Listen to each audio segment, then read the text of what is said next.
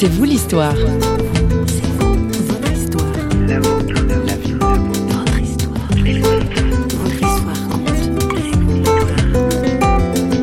Si je dois garder quelque chose, c'est simplement de dire aux gens, bah, dans la voie de la délinquance, de la drogue, etc., on s'en sort pas indemne et que euh, il est possible de voir Dieu reconstruire sa vie si simplement on se tourne vers lui. C'est le message que j'essaye d'apporter, soit en prison, dans les banlieues, ou à des gars que j'ai connus petits euh, dans la cité. Ouais, euh, c'est le message qui est là, qui est sur mon cœur et que j'apporte chaque jour quand je le veux.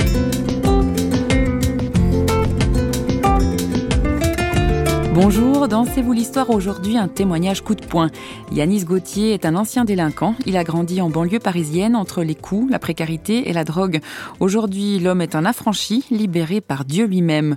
Le loup qu'il était est devenu un agneau. Difficile à croire, notre journaliste François Sergi l'a rencontré porte Clignancourt à Paris. Pourquoi est-ce que votre mère vous a abandonné? Elle était très jeune quand elle m'attendait et en pensant à son avenir, elle a fait une dépression. Et je crois que je, je représentais euh, un fardeau pour elle et elle n'était pas prête à assumer, en tout cas, euh, sa responsabilité maternelle. Donc euh, c'est votre père qui vous a recueilli, Qui a pris la suite, qui a pris la suite. aussi maladroitement euh, que ma mère, puisque lui, il va prendre aussi la fuite euh, pour la Côte d'Ivoire. Il va me confier, en tout cas, me confier, me laisser à l'abandon chez ma belle-mère. Mireille. Voilà, et ça va pas trop bien se passer avec elle. Hein Euh, pas trop bien, c'est petit comme mot, C'est vraiment euh, chaotique, catastrophique, tout ce que vous voulez. Quoi. Enfant battu quasiment. Enfant, pas quasiment, enfant battu, Mmh. maltraité, euh, insulté au quotidien, euh, frappé. Pourtant, vous la considérez vraiment toujours comme votre mère, en fait? Bah, dès le départ, je la considère comme ma mère, puisque c'est la seule personne qui est là pour moi, c'est mon repère, c'est euh, elle qui, peut-être maladroitement, me donne, en tout cas, le sentiment que j'ai une famille. Donc euh, oui, c'est ma maman. Alors, vous n'êtes pas seul, vous avez deux autres frères. hein. Il y a Franck et puis Julien, c'est ça? C'est ça. Franck, le frère aîné? Deux ans de plus que moi, qui va en- aussi prendre euh, le rôle de mon père. Vous l'admirez un peu? Je l'admire. Je l'admire parce que bah, c'est mon grand frère et puis euh, euh, c'est lui qui pourvoit mes besoins. C'est lui qui me défend à l'école quand je suis confronté à, à des altercations avec mes camarades. C'est lui qui est là et c'est lui qui me, bah, me montre certaines choses. quoi. Ça se situe donc en banlieue parisienne, dans une banlieue difficile. Très difficile, la Courneuve, donc euh, au 4000. Voilà, là, c'est vraiment le ghetto, la prison à ciel ouvert, euh, où euh, on je fais face euh, très tôt à la violence au quotidien. J'ai un corps qui a- porte les stigmates de la vie en banlieue. Dernièrement, j'étais à l'hôpital en train de faire un examen. Le, le docteur m'a demandé si j'avais fait la guerre. J'ai dit oui, à la cité, j'ai fait la guerre puisque j'avais des éclats de balles dans la- dans l'épaule, etc. Bref, euh, oui, Dieu m'a préservé la vie. Et, Vous avez entendu une petite voix à l'hôpital euh, Ouais, qui m'a dit tu vivras. Mais euh, bon, cette voix m'a rassuré, mais euh, j'en avais besoin parce que humainement parlant, c'était très très très difficile.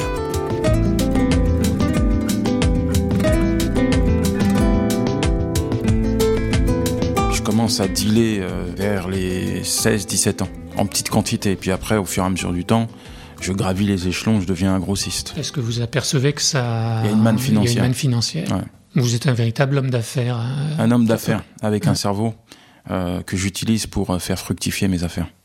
Et la réussite, pour moi, est synonyme de, de délinquance. C'est une spirale, c'est un labyrinthe, on s'en sort jamais. Euh, Ma première incarcération, c'est, c'est, en réalité, c'est une colonie de vacances pour moi. Et comme on dit dans le quartier, euh, la prison, c'est l'école de la rue, quoi. On doit passer par là pour grandir. Donc, la, euh, la- la prison n'a pas joué son rôle, là, en fait. euh, non, ça n'a pas joué du tout son rôle. J'ai trouvé que la société était vraiment inexistante face à mon problème social. En prison, je suis mieux qu'à la maison. Donc ça vous a pas arrêté, vous avez continué. J'ai continué. Alors il y a quelqu'un qui va vous arrêter, en fait, et elle s'appelle Manu. Elle va m'arrêter, mais ça va pas être facile. Dans mon schéma de vie, euh, j'ai tellement souffert de la part des personnes à qui j'avais donné euh, ma confiance en tant qu'enfant qu'à un moment donné, euh, j'ai évincé euh, le mot amour de ma pensée. Ça n'existe pas, c'est inexistant pour moi. Et Manu, lorsque je la rencontre, malgré le fait que je vais avoir des enfants avec elle, je me suis toujours posé cette question. Mais pourquoi elle est avec moi? Est-ce que euh, c'est pour moi ou parce que je possède de l'argent, je représente quelque chose assez vieux, pourquoi? Et il y a aussi le fait que, mais j'ai pas envie d'aimer. Comme euh, le commun des mortels, moi ma vie elle est autre part elle est ailleurs, elle est illusoire, éphémère. C'est le monde de la nuit, c'est l'argent, c'est tout ce qui, qui brille, c'est la drogue, c'est toutes ces choses-là. Alors elle, Manu, va pas se décourager, elle va s'accrocher à vous. Parce qu'elle est elle-même, elle est accrochée à Dieu, en fait. C'est sa foi aussi qui fait tenir cette relation, euh, finalement. Je crois que Dieu lui permet d'avoir un autre regard sur moi, d'avoir un discours d'amour, euh, d'avenir. Et euh, c'est un discours que j'entends, mais que je mets de côté parce que ça me fait peur. Je crois pas en la famille et je crois pas que euh, je pourrais y arriver. Et il y a eu de nouveau retour à la case euh, prison. Mais là, c'est pour des faits beaucoup plus graves puisque c'est pour des vols à main armée. Je vais entraîner Manu, mes enfants dans mon histoire. Elle est enceinte, euh, on a deux enfants en bas âge et on était sur le point de se quitter de nouveau et pendant ma détention, elle va se manifester encore une fois et, et me témoigner de son amour. Et vous savez, c'est dans ces périodes que je vais réaliser que j'ai en face de moi une personne qui m'a aimé plus que ma propre mère et qui ne n'est pas avec moi pour euh, ce que j'ai dans les poches puisque j'ai plus rien, mais qui est avec moi parce que elle m'aime, tout simplement.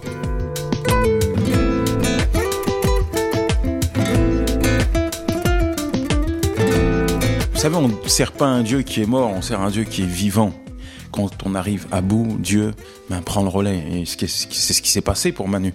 Parce qu'il y a eu l'apport de Manu, euh, bien sûr, que j'ai écouté, que j'ai gardé dans un coin de ma pensée. Et puis il y a après, il y a la révélation directe de Dieu qui vient parler directement à mon cœur pour me dire, mais quel est le jour où tu vas comprendre que je t'aime Et là, c'est un vrai déclic pour moi. Je réalise que, en fait, tout ce qui m'est arrivé, c'était pas de la volonté de Dieu. Euh, bien sûr, on ne choisit pas sa famille, mais à un moment donné, on fait ses propres choix. Et quand on, s'enterre dans la voie de la délinquance, on ne peut pas s'enfermer dans l'idée que euh, c'est Dieu qui a décidé de m'envoyer là. Non. Donc à un moment donné, Dieu prend le relais et c'est le déclic. Ça prend du temps, mais... Euh, Jésus peut-il faire quelque chose pour moi? C'est la question que j'ai posée. Qu'est-ce qu'il a fait? Bah, Il a reconstruit ma, ma vie totalement aujourd'hui. Et à partir du moment où je lui ai confié ma vie, j'étais vraiment euh, sur les rotules, hein, je peux le dire. Et euh, quelques mois après lui avoir confié ma vie, euh, je suis libéré provisoirement. Ensuite, au bout de sept mois quand même, pour des vols à main armée, c'est un miracle, premier miracle. Le soir même, ma femme accouche, deuxième miracle. Je suis encore plus convaincu de, de la véracité de ses bienfaits. Et puis, il m'ouvre la porte pour un travail. Alors comme vous parliez de la belle vie, le premier travail que Dieu me donne, c'est celui de, de plongeur, mais euh, je réalise une chose, c'est que mon maigre salaire m'apporte une joie, une joie que j'ai jamais eue, même en gagnant des sommes astronomiques, parce que j'ai la joie d'avoir un travail honnête et de gagner honnêtement ma vie, de pouvoir pouvoir aux besoins de mes enfants. Puis après, il me donne une fin pour l'Église, donc une fin, c'est-à-dire un désir d'aller à l'Église. Et il utilise les, les frères et sœurs de l'Église pour me reconstruire, me revaloriser. Je me baptise, je me marie, je deviens un père, un mari. Devenir grand. C'est pourquoi il à jouer des sauvages dès l'âge de 10 ans. Devenir adulte avec les infos comme mentor, c'est éclater les tranches de ceux qui ne sont pas d'accord. À l'époque où grand frère était gamin, on se tapait des délires sur Blanche-Neige et les sept nains. Maintenant, les nains, on gicle les blanches-neige. Étape éclate, des types claquent dans Mortal Kombat. À 13 ans, il aime déjà l'argent. Avide, mais ses poches sont parides. Alors on fait le caïd dans des booms qui sont désormais des soirées. Plus de tir au dessert. Petit frère de tes pierres, je ne crois pas que c'était volontaire. L'adulte, c'est certain. Indirectement a montré que faire le mal, c'est bien. Demain, ses cahiers seront pleins de ratures. Petit frère fume des spliffs et casse des voitures. Petit frère a déserté les terrains de jeu. Il marche à peine et veut des bottes de 7 lieux. Petit frère veut grandir trop vite, mais il a oublié que rien ne sert de courir. Petit frère.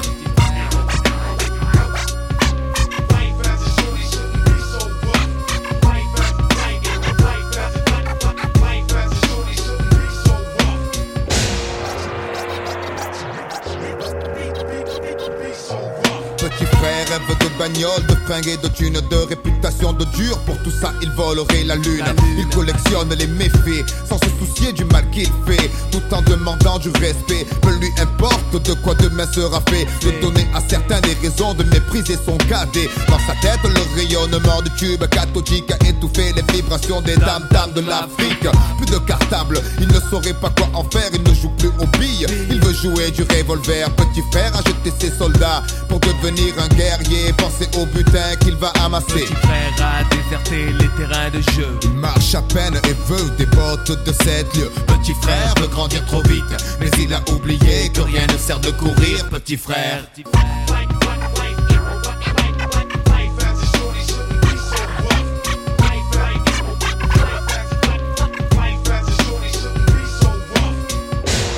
temps ont changé. Demain, tout ira. Les journalistes font des modes, la violence à l'école existait déjà. De mon temps, les raquettes, les bastons, les dégâts, les coups de patte dans les pare-brises des tirs des instituteurs. Embrouille à coups de cutter, mais en parler au journal tous les soirs, ça devient banal. Ça s'imprime dans la rétine comme situation normale. L'histoire de Yanis laisse des traces. L'homme a expérimenté le véritable pardon à travers la découverte d'un amour sans limite. Un amour qui a eu des effets collatéraux, comme on dit. Un dernier mot sur le rejet, parce que finalement, euh, vous côtoyez des jeunes, vous allez dans les prisons. Qu'est-ce que vous pouvez dire par rapport à cette question du, du rejet sur lequel vous avez écrit? Comment est-ce qu'on peut guérir d'avoir été rejeté et abandonné? Bah, la première chose, euh, un, un- quelqu'un qui est rejeté aussi rejette indirectement, puisqu'à un moment donné, on s'endurcit. Comme je l'ai fait, la première chose, c'est, c'est de se tourner vers Dieu. Et puis, euh, c'est de considérer que, même si pour beaucoup c'est, c'est parfois difficile, que Dieu est notre Père et que lui ne nous a pas abandonnés. Et je crois que dans la relation que nous avons avec Dieu, il y a, il y a vraiment cette guérison que nous avons besoin sur le plan spirituel et psychologique. Pourquoi? Parce que cela va nous permettre de nous restaurer psychologiquement. Euh, moi, en ce qui me concerne, Dieu m'a permis de, de me tourner vers ma mère, de me tourner vers mon père, et je me suis aperçu que ma mère, en réalité, c'est pas parce qu'on a rejeté qu'on est heureux. Souvent, les gens qui ont euh, rejeté ont été rejetés, et ça a été le cas de ma mère. Et je lui ai fait part de ce que j'étais aujourd'hui, et sans revenir sur le passé, j'ai ouvert la porte de ma maison, de ma famille à, à ma maman, et ce, cela lui a permis, et ça nous a permis de reconstruire une relation Vous parlez de votre mère euh, biologique. biologique. Je me suis retourné vers Mireille, je me suis aperçu que Mireille avait souffert du rejet, qu'elle n'avait pas reçu d'amour dans sa famille, qu'elle avait retrouvé sa mère pendue dans le salon, qu'elle avait vécu de foyer en foyer. Bref, elle ne pouvait pas donner, c'est ce qu'elle m'a dit, je ne pouvais pas donner de l'amour simplement parce que je n'en ai pas reçu. Et mon père, je me suis tourné vers lui le jour où il revient de, pour enterrer son fils. Et là encore, ça me permet de rétablir, reconstruire une relation. Et qui plus est, mon père accepte le Seigneur Jésus dans sa vie. Donc, c'était vraiment extraordinaire. Voilà. Si je dois garder quelque chose, c'est simplement de dire aux gens, bah, dans la voie de la délinquance, de la drogue, etc., on s'en sort pas indemne.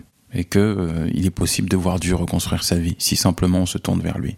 C'est le message que j'essaye d'apporter, que ce soit en prison, dans les banlieues, ou à des gars que j'ai connus petits euh, dans la cité. Ouais. Euh, c'est le message qui est là, qui est sur mon cœur et que j'apporte chaque jour quand je le peux. Il y a un choix à faire. Il y a toujours un choix à faire. Il y a un bon et il y a un mauvais choix. Le bon choix, il t'amène vers le haut. Le mauvais t'amène vers le bas. Quel que soit le contexte Quel que social soit- dans lequel quel que on soit est, le contexte. familial. Il n'y a pas de contexte qui doivent déterminer euh, le choix qu'on doit faire devant Dieu.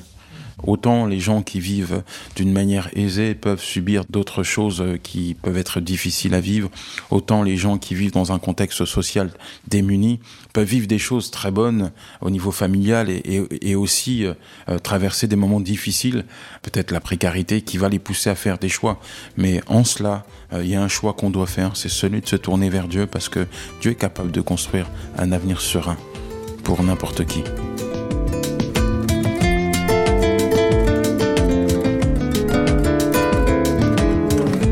L'histoire de Yanis ne s'arrête pas là, elle fera l'objet d'un prochain C'est vous l'histoire. Il nous parlera de la manière dont Dieu l'a également affranchi de ses addictions. Mais si vous n'y tenez plus et si vous voulez déjà en savoir plus, faites donc un tour sur son site web www.yanisgauthier.org. Yanis avec deux N, Gauthier sans un H. Euh, Vous découvrirez son histoire aussi relatée dans l'ouvrage qu'il a écrit, Des ténèbres à la lumière, matricule 52 964, paru aux éditions Gospel Prod Service. Enfin, n'hésitez pas à faire signe à l'équipe de Radio Réveil qui signe cette émission via notre fanpage Facebook ou alors sur le site www.parole.ch. Ciao